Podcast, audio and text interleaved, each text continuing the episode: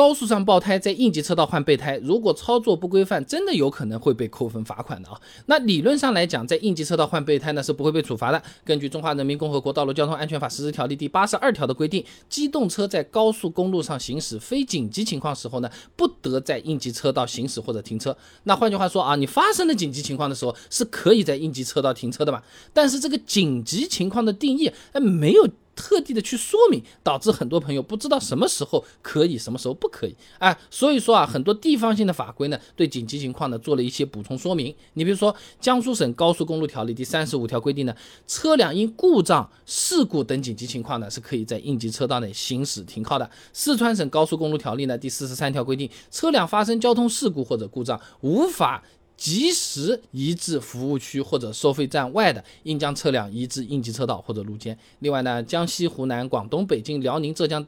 等等这些地方也有类似的规定。简单的讲啊，呃，就是车子发生故障了，你停在应急车道上呢，都是完全允许的啊。那如果在应急车道换备胎被处罚了，那我们可以通过行政复议来进行撤销。那么，参考《中华人民共和国行政复议法》第九条规定。公民、法人或者其他组织认为具体行政行为侵犯其合法权益的，可以自知道该具体行政行为之日起六十天内提出行政复议申请啊。也就是说啊，你收到了这个违章信息或者罚单，六十天之内你去交警队申请都是可以的啊。那虽然能在应急车道换备胎，但如果不按规定停车，同样也会被扣分罚款。那这参考的呢是《机动车驾驶证申领和使用规定》中的那个规定啊。那在道路上车辆发生故障，那你事故停车了，不按规定使用灯光和设置警告标志的，一次性记三分。另外呢，《中华人民共和国高速公路交通管理办法》第二十六条还规定啊，这车辆发生故障事故停车后呢，不按规定使用灯光和设置警告标志的，处一百元罚款，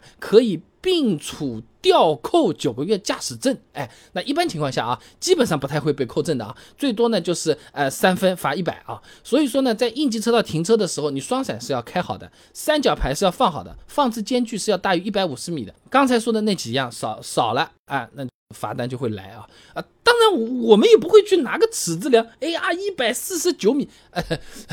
我们也没有尺子啊。不过高速公路的车道线，它虚线的长度是每条六米，线与线之间的间隔是九米。根据这个长度，你就能估算出一百五十米的这个距离了啊。那其实还是蛮远的，老远的时候就能看到这个牌子，看到这个牌子的时候还不太看得到这个车子，其实还还要走好多步的啊。那如果换的不是全尺寸备胎，你千万不要把备胎当做正常轮胎去长期使用，要就近去换上新的轮胎或者补胎啊。那么赵春荣在《汽车博览》期刊上面发了篇论文，浅谈汽车两种尺寸备胎的优势与不足。上面说啊，这非全尺寸备胎呢比正常轮胎尺寸小很多，而且呢这个胎壁更薄，耐热性更差，使用时候呢车子容易出现自动跑偏啊。我们土话说的抢方向盘啊，损坏差速器啊，长时间使用更容易爆胎的这种问题啊。所以说呢，应急使用非全尺寸的这个备胎呢，最高车速一般都是八十公里每小时，你可以看轮胎上面一般都是用黄色或者红色标出来的啊。而且最长行驶距离不要超过一百公里，这个很多朋友不注意啊。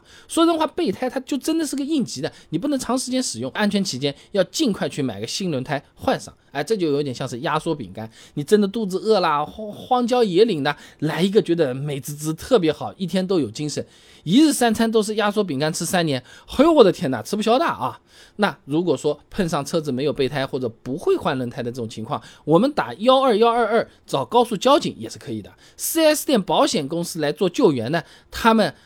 说是免费的，说是可以的，但其实他们是没有资格进行高速救援的，你先打一二一二二，他会来指派和安排的啊。那么收费到底贵不贵？哎，不同的地方标准不一样啊。那你车坏在高速上没办法了，这个钱也只能就给嘛。不过乱收费的现象呢，呃，之后肯定也是越来越少啊。那湖南省二零二一年十月三号开始实施了《高速公路车辆救援服务与管理规范》上面啊，他这么说：救援费用由政府规定合理的标准，坚持公益属性合理收费啊，就是基本上就是能维持运作就行，也不是想要去赚你什么钱啊。那有些地方的高速救援呢，甚至已经完全免费了。哎，你比如说浙江省在二零二零年九月一日开始，高速公路侵障救援就不要钱了啊。所以总的来说呢，高速上爆胎在应急车道换备胎是不会被处罚的，但前提是要守规矩，双闪是要开的。